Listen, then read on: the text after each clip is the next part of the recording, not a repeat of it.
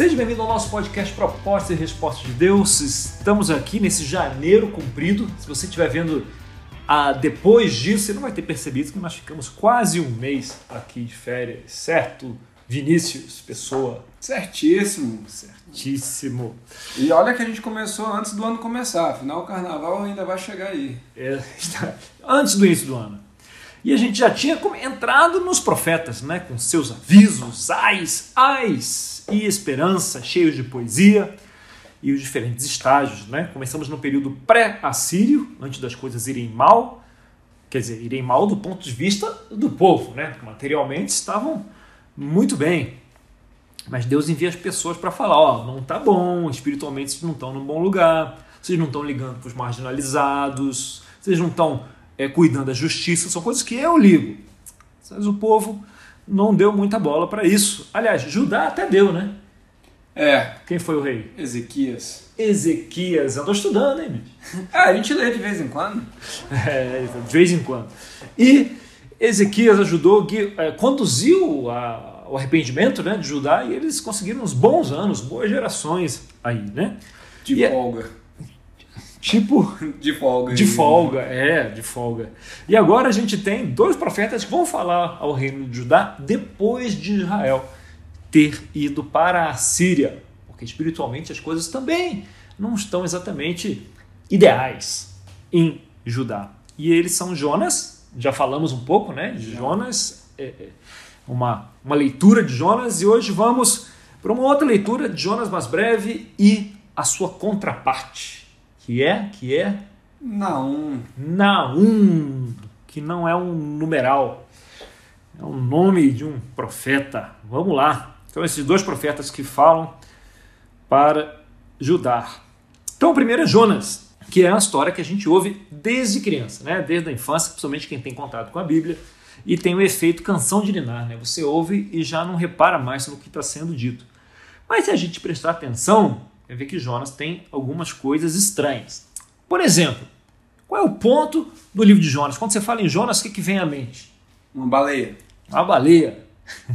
que não é nem uma baleia, né? É um peixe grande, mas vem na cabeça a baleia. Se bem que para eles chamarem a baleia de peixe era possível, né? Era possível. Era possível, porque era a visão deles de mundo. É, eles ainda não tinham estudado. Taxonomia? A... Taxonomia, exatamente. A palavra taxonomia do, dos reinos né? Então, Sim. vamos lá.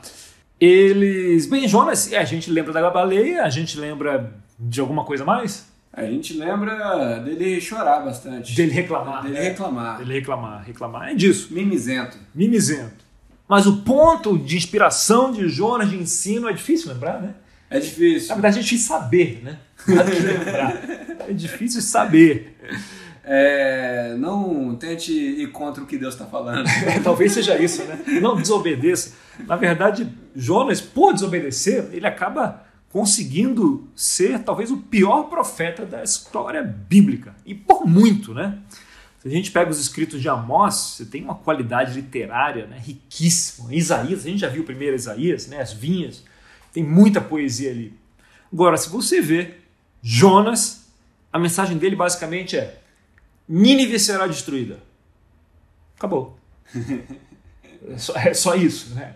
Olha, tá, sentiu a poesia, a profundidade poética? Me lembra os, os poetas do Instagram. Exatamente. Esforço zero, né? Esforço zero. Que no Instagram, na verdade, tem um esforço de copiar os outros, né? Sim, e trocar a, a, referência. Trocar a referência, ou traduzir para uma outra língua, né? É. E pegar, mas aqui não. Mas é, é para dizer que vai ser destruída? Tá bom, vou lá e vou dizer. Pronto, disse. Então vamos começar aqui em Jonas, no capítulo 3, na verdade, que fala, ah, fala justamente a mensagem dele, né? Vá à grande cidade de Nive e pregue contra ela a mensagem que eu vou dar a você. E Jonas obedeceu a palavra do Senhor, foi na Nínive, que era uma cidade muito grande, demorava três dias para percorrê-la. Jonas entrou na cidade e percorreu durante um dia, proclamando o quê? Daqui a 40 dias Nínive será destruída. Uh. Eu, é, parou aí mesmo. Parou aí. Essa é toda a poesia. Aí, galera, vai ser destruído daqui a 40 dias.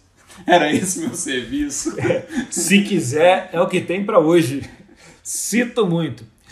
Não vou dizer nem quem vai destruir. Só vai ser destruída. E lembrando que Nínive era a capital de um certo país né, chamado Assíria. que acabara, quer dizer, acabara, né? Alguns anos antes tinha levado Israel, o reino dos irmãos do norte, para o cativeiro. Para esse povo que estava recebendo o livro de Jonas, ressentimento é pouco, né? Daí chega Deus e diz para ele: Olha, Jonas, você precisa ir lá e amar os seus inimigos. E não é qualquer inimigo, amar os assírios, que você odeia. E, e com razão, né? Sim. Com razão. E Jonas responde como? Beleza, tô indo? Não. Exatamente, é assim que ele responde. Não valeu. Não, nem, mas nem pensar, né? E ele pega um barco e que ia em direção a Tarsis. E onde fica Tarsis? Pois é, onde fica Tarsis? Ninguém sabe, né? Até hoje. Mas em literatura antiga, nas referências que se encontrou por aí, era algo que simbolizava o paraíso, né? Tarsis. Tipo né? a Pazárgada. Tipo a Passárgada, exatamente. Se Chico Buarque soubesse disso, ia fazer uma, uma música sobre Tarsis também. E, e, e ele, então, em vez de ir para onde devia ir, né, ele resolve ir para o paraíso. Né? É, Nínive, né? Tá louco, eu vou pegar outra direção. Ou seja, a história de cabeça para baixo. Né? É o profeta que desobedece, em vez de cumprir a missão, vai para o paraíso. E você não encontra outro profeta que desobedece a Deus desse jeito. E olha que tinha outros com muitos melhores motivos, digamos. Lembrando de Joséias aí, só jogando no ar. Muitos bons motivos, né? Teve profeta que ficou confuso, que desobedeceu meio, né? Ali que tinha de boas desculpas. Sim, Mas- confundiu as coisas. É, você tinha balão, que é um negócio esquisito, né? Sim. é. Mas esse aqui foi direto. Não teve, não teve enrolação. Balaão tinha, não tinha nem motivo para obedecer, se você for pensar, né? É, o incentivo era todo para desobedecer, né? E é verdade. Ele até abençoa, né? Balaão ali. Sim, O, a desobediência dele foi passar os segredos de guerra é, religiosa que ele não devia ter feito, né? sim. Não devia ter dado o caminho das pedras. Mas então, voltando aqui, tudo errado, tudo errado. É, no barco que Jonas pega, quem ora são os pagãos. Enquanto os pagãos estão orando, o profeta está dormindo. Quando eles procuram o que, que o profeta quer fazer, ele quer morrer. Ele me joga do barco, deixa morrer, eu prefiro morrer. Eu prefiro morrer. Eu prefiro morrer. E aí ele vai a Nínive, fala essa mensagem com zero poesia, e os ninivitas, o que, que eles fazem? Ele se arrepende. Eles se arrependem, que loucura. Não é? Eles acreditam em Deus, apesar do trabalho horroroso do profeta. E até o rei deles, que faz um papel meio de faraó, é, comanda que os animais usassem panos de saco. Você tinha que ver galinha com sacola de mercado. usando. Os animais tentando se arrepender. Os animais, né? até os animais ele comanda. Os porquinhos ensacados, e não era embalagem de mercado. é arrependimento. E, e além disso, Jonas, ele faz algo interessante mais para o fim, né? Diz assim, 4, o que, que diz aqui no 4, 1 e 2?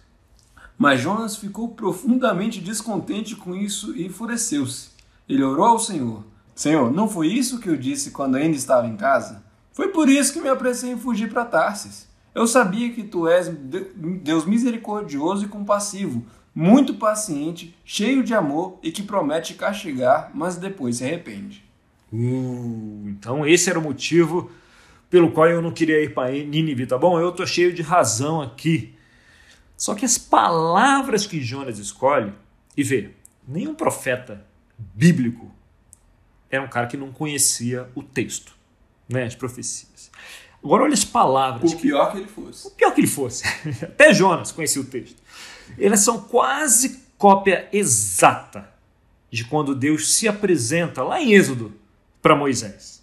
Ele fala: Senhor, Senhor, Deus compassivo e misericordioso, paciente, cheio de amor, de fidelidade, que mantém o seu amor a milhares e perdoa a maldade, a rebelião e o pecado. Está lá em Êxodo 34, 6 e 7. Então, o que, que Jonas. E Jonas repete, né? Eu sei como o Senhor é. O Senhor é misericordioso, compassivo e muito paciente, cheio de amor. Ele fala quase igual. Ele cita tudo, mas ele um elogio da apresentação de Deus a Moisés, ele tira, ele omite. E se você conhece a linguagem, se você fala profetez, você tem que ficar de olho no que, que sai do discurso. Porque se nem Jonas esquecia o que Moisés tinha ouvido, quanto mais Deus. Deus. Deus sabia. E o que ele deixou de fora foi a tal da fidelidade. É, é, é um jeito profetez de falar: eu sei o que o senhor está fazendo, né? o senhor é compassivo, cheio de amor e tal, mas sabe o que o senhor não é? Fiel. Fiel. Porque o povo estava sofrendo ali, estava sendo ameaçado, foi levado para o cativeiro. Eita! Esse cara tem roots, pô. Esse cara, tipo, jogou umas paradas no ventilador aqui. Em vez de jogar no mar, né? É, ele podia ter deixado no mar, no, no navio, é, jogou, jogou no ventilador. É, e e se, se a gente for um pouco mais adiante, Jonas, o significado de Jonas é pomba, filho de Amitai, e Amitai é verdade. Jonas simboliza uma nova criação. Né? Onde que você lembra? Quando apareceu a pomba pela primeira vez? Lá com Noé. Lá com Noé, né? Que pegou a pombinha e largou-lhe a pombinha. Foi, mandou embora. mandou embora, né? E, ou seja, era um momento ali onde o mundo estava sendo, Tava na inundação. estava saindo da inundação, né? Saindo da inundação. A pomba tem esse simbolismo, né? Da, da recriação. Então ele é uma recriação, filho da verdade, né? O, o, o símbolo do nome dele é a restauração do Shalom. E isso, inclusive, ele ele estava no mar também, né? Assim como Noé, ele estava no mar e é, e é justamente na hora que ele está saindo do, do, do mar aí. Ele... Ou pelo menos está entrando no mar. Né? Então, É. Aqui, né? Ele está indo bem para o fundo do mar, na verdade. É. aqui. É, mas aí que ele quando ele está reclamando com Deus, ele já saiu do mar, né? Tem razão. Sim. Ele saiu do mar e aí ele fala essa para Deus. Sabe o que o Senhor não é? O Senhor não é fiel à verdade. Senão o Senhor não ia tratar, o Senhor ia tratar os nossos inimigos como eles merecem. E como eles merecem, o que ele quer dizer é, eles merecem o quê? Destruição. Fogo e enxofre, né? É. É isso que eles merecem, isso que Jonas está tá, tá falando. No fim, ele constrói um abrigo. E, e por que alguém construiria um abrigo? Porque ele vai ficar um tempo. Vai ficar um tempo, né? Ele quer ficar na sombra. Ele quer ficar na Constrói um abrigo, quer ficar na sombra, ele se senta a leste, que é de onde costuma vir o julgamento. E, ou seja, ele senta no lugar onde vem o julgamento. Ele sim, agora esses ninivitas. Eu falei, eu avisei os ninivitas, mas eles, conhecendo os ninivitas, eles não vão se arrepender nunca. Então eu vou ficar aqui a leste e vou só observar o julgamento. Eu sou um profeta e eu vou agir profeticamente. Vou só observar como é que Deus vai tratar esses caras aí. E ele senta então a leste. Exatamente. E, e fica lá, esperando o julgamento. Esperando ver se Deus ia fazer o que ele tinha de fazer. Daí, Deus olha aquilo aham, e faz uma planta crescer. Que nem precisava, né? Porque Jonas já tinha feito um abrigo. Mas ele abençoa Jonas de qualquer forma e, e Jonas fica contente com aquilo. Se lembrarmos de histórias com tantos problemas como a de Nínive, né, tantas coisas esquisitas, costuma significar o quê? Presença de um que asma. quiasma. Jonas bravo querendo morrer, capítulo 1 e 4. Né? Três dias em Jonas no peixe, três dias que levava para atravessar Nínive. Né? Ele se arrepende, Jonas se arrepende, Nínive se arrepende, capítulo 2 e 3. No início e no fim fala da grande cidade, Gadol, né? grande cidade de Nínive. E há esse destaque para esse arrependimento que ocorre depois de três dias, tanto de Jonas quanto de Nínive. No hebreu, você tem mais de um peixe no livro de Jonas. A gente não lê isso em hebraico, né? então a gente não percebe né, na, na tradução. Né? Mas Jonas é engolido por um peixe macho e ele ora na barriga de um peixe fêmea e depois é cuspido por um peixe macho. Hum, No hebraico existe essa nuance. O tradutor, coitado, vai falar peixa. Né? sim. Então, paciência, ficou na estrada essa tradução. O que é um vacilo do tradutor. Podia ter feito uma nota, né? Então ele, ele lá no meio, no centro, né, ele ora na num peixe que é transgênero, né? peixe, peixe trans. Ele, ele, ele ora na barriga de um peixe fêmea. E, e um peixe fêmea com a barriga cheia, lembra o quê? Fêmea barriguda. Um, grávida. Lembra uma grávida, né? Uma prenha, vamos lá, são Prenha, animais. animais. Né? E depois ele é expelido da praia. Né? Como se Jonas está. Nascendo. Não, foi- não foi expelido sequinho e limpinho, né? É. Foi expelido todo lambuzado, cuspido, está nascendo ali, né? É, em terra seca. Terra seca, não Jonas seco, já está todo melecado aqui. Então, o feminino ele está relacionado com o nascimento, no caso de Jonas, com esse renascimento. Né? Uhum. A fonte disso é o rabino David Forman, né? no Aleph Beta, vamos dar os créditos, né? Sim. Aleph Beta. Quando você examina o fim do livro de Jonas, você percebe que uma das coisas que Deus quer que Jonas perceba é como Nínive é tão cheia de potencial. O renascimento de Jonas, ele se arrependeu né, na barriga da baleia, ali nessa gravidez, ele nasce novamente, ele prega a Nínive e Nínive se arrepende. Na mudança, no arrependimento de Jonas, há potencial para uma cidade inteira. E Nínive, se se arrependesse, teria o que também? Potencial. Potencial, né? Então, uma vez que Jonas está disposto a se arrepender, nova vida acontece. Se olharmos para Nínive, que não era exatamente uma grande cidade, né? Estamos falando de gente que torturava cativo, violava mulheres, né? matava crianças. Mas você vê aqui a palavra Gadol, grande peixe, grande cidade, grande tempestade. E a única coisa que você espera que seria Gadol com Nínive, né? que é a ira de Deus, é, não é. Não é. Esse livro ele é, ele é realmente De ponta cabeça. de ponta cabeça, né? Não é. O vento do leste, onde Jonas fica, que você espera que seja um julgamento gadol, grande, imponente. Não é. E se você é um israelita que teve seu país arrasado pelos assírios, você quer saber por que cargas d'água Deus não destruiu ainda esse país. E a mensagem parece ser: ainda que eles sejam horríveis, ainda que essa cidade seja cheia de gente, aqui essas pessoas têm potencial. As pessoas, no geral, têm potencial quando há esse arrependimento. Então Deus faz. Além disso, dessa mensagem, a gente vê essa planta que cresce sobre Jonas, ainda que ele já tenha feito um abrigo. É, Deus ainda dá essa planta, que ele nem precisa, mas Jonas fica contente. A planta simboliza aqui uma bênção de Deus, de graça. Ele nem precisa. Mas Deus, na sua bondade, além da, do seu abrigo, eu vou fazer uma planta aqui, assim, uma sombra dupla em cima de você. De nada. E, e, e a gente, se a gente recorrer ao Midrash aqui, eles vão dizer, né, esses escritos hebraicos que explicam as, as, os livros, eles vão dizer nesse ponto que essa era uma vinha com 153 folhas. E se você sabe o que é o número 153, claro que não, nem eu sabia antes de ouvir aqui o Bema sobre isso. 153 simbolizava o número de nações pagãs. Né? O que estaria implicando aqui para Jonas que a bênção de Deus seria para quem? Os pagãos. Os pagãos. Como uma lembrança. Lembra de Abraão? Que Deus disse que iria abençoar por meio de Abraão quem? Todos os povos. Todos os povos, exatamente. Falando assim, meio que assim, Jonas, você se perdeu na história, filhote. Eu me importo com o Nínive, eu me importo com os pagãos. Essa vinha, a gente fala que o profetês, né, é, é, brigando com Deus, essa vinha é deusês, né? É, é, é Deus aqui dando uma lembrança aqui para Jonas, que vai lembrar o papel de Jonas desse mundo, papel dele diante dos pagãos, papel de, de sacerdote, né? de ser uma ponte entre Deus e os pagãos. Deus espera isso.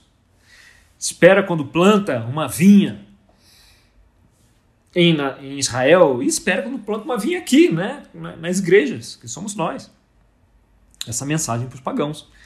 Então é uma história que dialoga com o ressentimento e com a raiva que o povo de Israel estava sentindo naquele momento. Interessante que, em teoria, essas nações elas estão dando sombra para Jonas, né? Então, ela, essa, mesmo se você abençoar as nações, elas então iriam abençoá-lo também. Olha que bonito, né? O ciclo, né? Se Sim. abençoar e se relacionar bem né, com as nações e, e pode haver um ciclo aí beneficial para todos, né? E, e tanto potencial. É uma história que nos lembra disso, dialoga com esse ressentimento e a mensagem de Deus continua firme até, até o final. Né? Não deveria eu ter pena dessa grande cidade? Não deveríamos ligar para isso? E os judeus sempre leem esse livro depois do feriado de Yom Kippur, que é um feriado do arrependimento. arrependimento né? Oito dias de meditação sobre os erros, sobre os pecados. Yom Kippur é o dia do perdão, né? É, porque no fim do arrependimento é onde reside esse, esse potencial. No Yom Kippur você tem que se perdoar, quer se perguntar por que, que Deus me perdoaria depois de todas essa, essas bobagens que eu fiz esse ano. E todo ano, eu, eu, nesse feriado, eu trago esse lixo todo aqui diante de Deus e Ele me perdoa. A cada ano.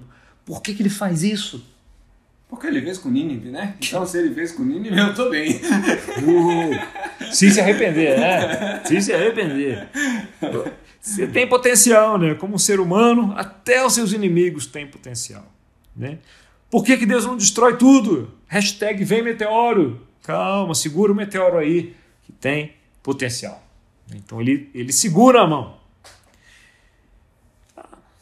Frustrando desejo dos israelitas, né, que queriam ver julgamento. Choro. Choro. Agora, o contraponto de Jonas é um outro coleguinha dele, um outro profeta, que traz o outro lado dessa balança, o outro lado dessa gangorra, que é o tal de Naum. Naum. Mostrando que a forma como Deus lida com o mal pode ser um monte de coisa, mas não é simples. Não tem uma fórmula, né? O que deve ser para o bem, né? Se tivesse uma fórmula, a gente ia fazer bobagem. para a fórmula. Yeah. A gente, a, a gente faz bobagem sem a fórmula. Com a fórmula ia ser terrível. A gente ia fazer uma constituição em cima da fórmula, cheia de regulamento, ia, ia ser terrível. Mas a gente sempre fica aquela pergunta, né? Oh Deus, por que o Senhor deixa isso acontecer? Por que está acontecendo isso comigo? Por que o povo foi para o cativeiro? Mas a verdade é que Deus ele, ele nunca esconde que ele é paciente. Ele uhum. demora a se irritar. E a gente gosta quando ele tem paciência com a gente, né? Eu adoro. A gente só tem dificuldade quando ele tem paciência com quem? Com quem não merece paciência. Quem não merece com os nossos inimigos, com aqueles crápulas, com aquelas pessoas que a gente acha que ele precisa, inclusive, não ter paciência. Sim. Até para o bem deles, não é? Sim, para eles aprenderem. Eles aprenderem, exato. Como é que eles vão aprender se Deus tiver paciência sempre, não é? Exatamente. A gente acha mil formas de querer que Deus termine logo com a paciência quando é com os outros. A gente viu em Jonas que ele tem essa paciência devido ao, ao potencial das pessoas e não pula direto para a condenação, para o julgamento. Agora, daí afirmar que ele nunca se irrita quando se trata do mal a gente pode estar um pouquinho enganado. E Naum lida com esse outro lado, né? Embora não dê para dizer que as conclusões sejam óbvias, mas o livro traz outras questões. Os profetas até aqui vieram trazendo avisos que o povo de Judá já ouviu. Já o povo de Israel né, ouviu com Ezequias. Já o povo de Israel falhou em se arrepender, foi levado para a Síria. Mas agora a gente tem esses dois profetas para ajudar Israel a lidar com esse momento. São os dois lados do Mishpah, vamos chamar dessa moeda chamada Mishpah, os dois lados dessa moeda. Da justiça distributiva ou restaurativa, né, aquela de Jonas.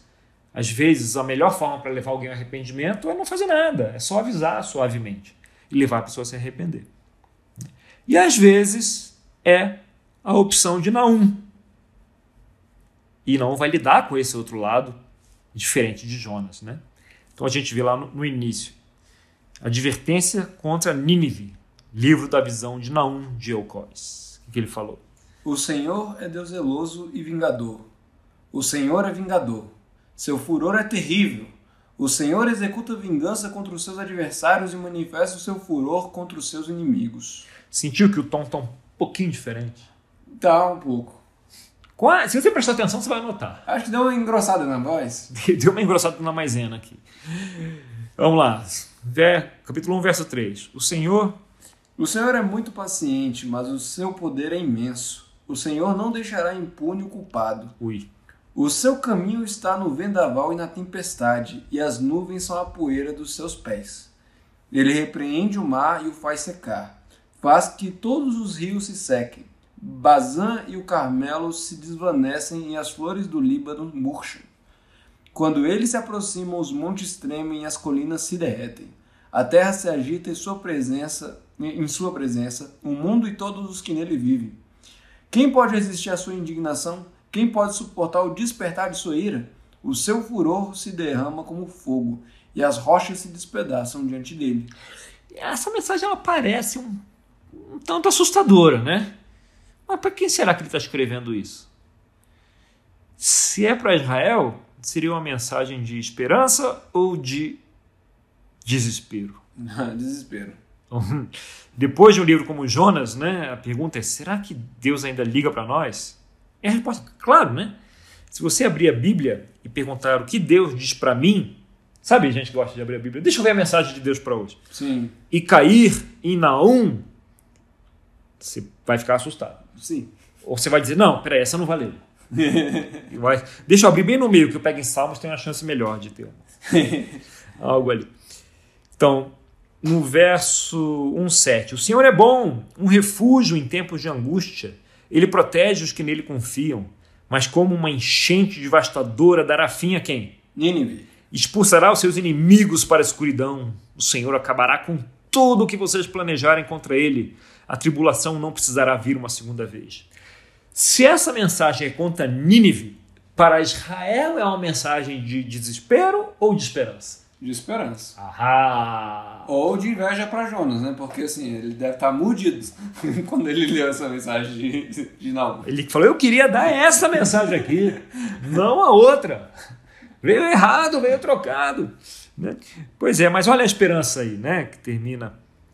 É, como termina o capítulo 1 aí, ó. Vejam sobre os montes os pés do que anuncia boas notícias e proclama a paz. Comemore as suas festas, ó Judá, e cumpre os seus votos. Nunca mais o perverso a invadirá. Ele será completamente destruído. Uh, e no capítulo 2 a mensagem segue firme. Olha o verso 11. Onde está agora a toca dos leões? Onde o lugar que alimentaram seus filhotes? Para onde iam o leão, a leoa e os leãozinhos sem nada temer? Suas leoas. Opa. Onde está o leão que caçava o bastante para os seus filhotes e estrangulava animais para suas leoas, e que enchia as suas covas de presas e suas tocas de vítimas? Estou contra você, declara o Senhor dos Exércitos. Queimarei no fogo os seus carros de guerra, e a espada matará os seus leões.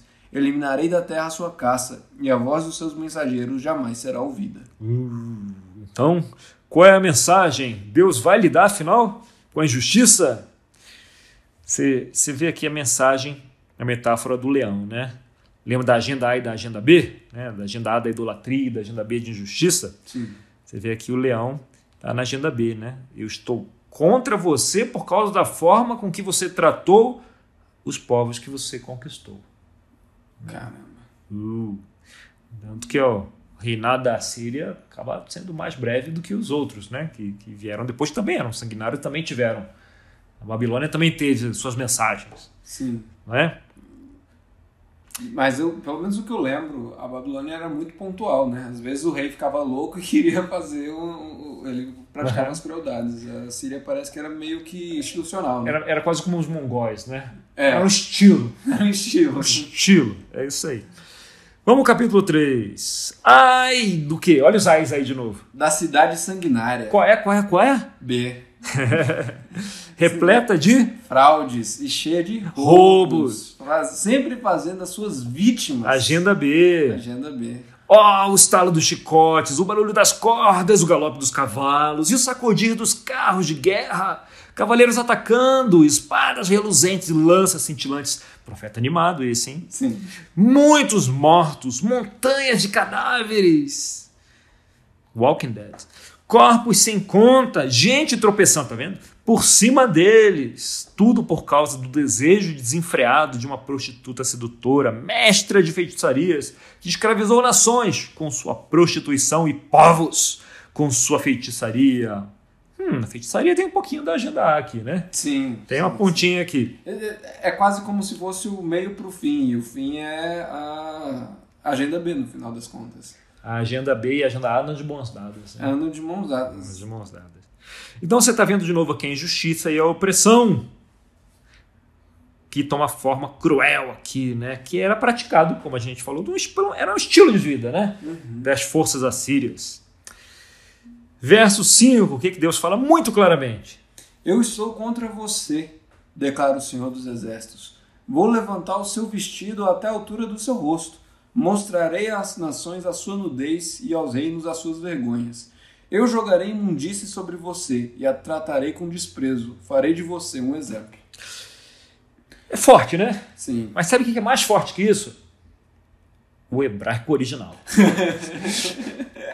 Sobre isso. A tradução aqui, segundo Martin, né, aliviou bastante o tom da linguagem. Esse levantei a nudez, jogarei imundície. Imundície. Eu, eu é, pensei o que é, poderia ser. Quem poderia ser essa imundície? É, assim, o, o Naum aqui é, ele estava muito mais gráfico. Tipo, Alcoz, de onde ele veio, devia ser uma redondeza interessante ali de Judá. Era muito mais gráfica o negócio aqui. Mas vamos lá para o fim. Olha o tom, permanece o mesmo. 3,17. Os seus guardas são como gafanhotos peregrinos, e os seus oficiais como enxames de gafanhotos que se ajuntam sobre os muros em dias frios. Mas quando o sol aparece, eles voam, ninguém sabe para onde. Ó rei da Síria, os seus pastores dormem, os seus nobres adormecem. O seu povo está espalhado pelos montes e não há ninguém para reuni-lo. Não há cura para a sua chaga, a sua ferida é mortal. Quem ouve notícias a seu respeito bate palmas pela sua queda, pois quem não sofreu as suas crueldades sem limites. Crueldade sem limites. Sem limites mesmo, né? Termina aí com uma pergunta, né? Também termina. Qual é o outro livro que termina com uma pergunta? Você lembra? Jonas. Nossa! Se os dois terminam com uma pergunta. O duelo é bonito, né? Sim. Os dois profetas tinham a mesma coisa no coração. Né? Tinha a mesma vontade. Mesma vontade, só que um recebeu uma mensagem diferente do outro. Não é? Tanto que um estava muito mais animadinho que o outro, né? um para escrever. Um estava mais empolgado para escrever. Porque para Israel, a mensagem de Naum é uma mensagem de esperança. Né? É. E se você não souber disso e abrir o livro de Naum e for ler, você não vai ser muito inspirado do seu devocional com Deus. E se você não souber exatamente onde fica Nínive, é, nem o que está fazendo na história de Israel, é, vai ficar agoniado.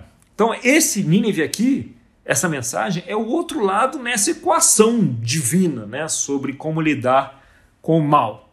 A gente sente essa tensão sobre o amor de Deus e a sua justiça, que não pode ser como a força de Newton, né, iguais e opostas porque não são iguais a força do amor de Deus e a justiça de Deus, né?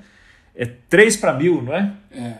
3 para mil. É, o pessoal que gosta de falar sobre equilíbrio, nessa eles iam ter um problema. Tem um problema, porque o amor de Deus é muito mais forte que o desejo de trazer julgamento ou a vingança. Mas ela tá lá, né? Ela tá sabe, lá. Sabe que negócio? A última coisa que Deus quer fazer é prejudicar. Mas está na lista. Mas está na lista. Está na lista. É. Tanto que ele dá até meios para a gente Todos parar os isso. Todos os meios. Todos os meios. Todos os meios. Claro aqui, né? Todos os meios. O Antigo Testamento é muito claro sobre isso, né? A gente que tem dificuldade, porque a gente tem um modelo mental de retribuição. Aqui se faz, aqui se paga, não é? E a gente tem dificuldade em equilibrar, em ler sobre o amor de Deus e, e, e compreender e praticar isso, né? Tanto que a gente quer retribuição. A gente está falando aqui, né, nesse momento, está começando o BBB 22. É. E eu tenho certeza que daqui a pouco vão estar tá pedindo retribuição, criminalizar alguma besteira que alguém fala lá dentro. O povo quer ver sangue. O povo quer ver sangue. O sangue moderno é o quê? Né? É, é sentença, é prisão, é cancelamento. É perder seguidores no Instagram. Perder seguidores é grave. É, é, o último caso. É último, e isso, isso é grave. Mas ainda assim, vamos voltando aqui. O livro de Naum é um testemunho de como a vida pode ser, não é? se não houver, depois de toda a paciência de Deus. A gente falou de Mishpah, né? da justiça distributiva, né? É, bíblica, de restaurar as coisas, de trazer as coisas para o seu devido lugar, muito presente em Jonas. E é a mais comum, né? a expressão bíblica mais comum. A outra justiça que aparece bem menos, em vez de Mishpah, ela é Din. Din. Né? D-Y-I-N. Claro que no nosso alfabeto, né? Porque em hebraico é risco para cá, risco para lá, dois pontinhos. né? Din. Que é a palavra que que é a palavra que simboliza Naum, né? Din. Jonas era potencial.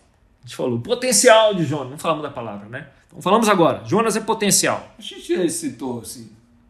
Falamos, mas não falamos que era a palavra que simboliza. É verdade. Se liga Jonas com potencial e Naum com Jim. Sim. Sei lá como pronunciar isso. Agora que nenhum pessoa que sabe hebraico me ouça esse podcast. Ou ouça e mande aí pra nós um e-mail corrigindo. Por favor, aí vai ser o nosso primeiro e-mail. É, Vamos ver se a vontade de corrigir é mais forte do que as outras. do que de perdoar. Ainda que Deus né, passe um tempo sem agir no sentido do Dim, com sua paciência inacreditável, chega um tempo de colocar um ponto final nessa situação e trazer o Shalom de volta. Chega um momento que a única forma, que a melhor forma de trazer o Shalom de volta é por meio do Dim. É jogar um raio na cabeça de todo mundo mesmo. Né? O modo que os assírios usavam para conduzir a guerra, para controlar a narrativa do império, era extrema opressão. Então chega um momento que mais uma menina estuprada, né? mais um bebê empalado numa lança, mais um casal de idosos queimados vivos nas suas casas e o povo clamando por causa da opressão. E embora haja o potencial, né? e Deus veja esse potencial em cada sírio, são pessoas, e, e, e há paciência né? para que eles possam se arrepender, chega um momento que é hora de dar um, um basta, né? Que não dá mais. Não dá mais. Então, em relação a Nínive, né? Em relação a Jonas, a gente tem aqui que, por outro lado, existe essa mensagem de destruição para Nínive. E essa mensagem de destruição para Nínive, do ponto de vista de Israel, é uma mensagem de esperança, porque Israel aqui está numa posição de oprimido. Né? Então, não vem anunciar poeticamente, bem mais que Jonas, né? que aqui ele está animado, é, que Deus ouviu o clamor do seu povo e ele vem para restaurar Shalom. E nesse sentido, vem proclamar o Din, julgamento. Né? Da minha parte, da minha parte, eu fico extremamente aliviado de que eu não preciso decidir qual é o momento de trazer julgamento. Agora sim, quando eu tô com raiva, não. Quando com raiva, você gostaria muito de você trazer o julgamento, né? É. Ainda, ainda bem. Ainda bem que não posso. Ainda Sim, agora bem eu que tenho, você não pode. eu né? tenho uma lucidez suficiente de falar que ainda bem que não posso. Ainda bem que você tem amigos que te ajudam a falar. Melhor depois, Vinícius. Dorme primeiro, depois a gente Dorme conversa. primeiro, depois a gente- Ainda bem, né? Ainda bem, ainda, Ainda bem. bem. Ainda bem que às vezes a gente quer levar DIM por meio de um textão no Facebook. Ideia brilhante né, que alguém pode ter. Né? Sim.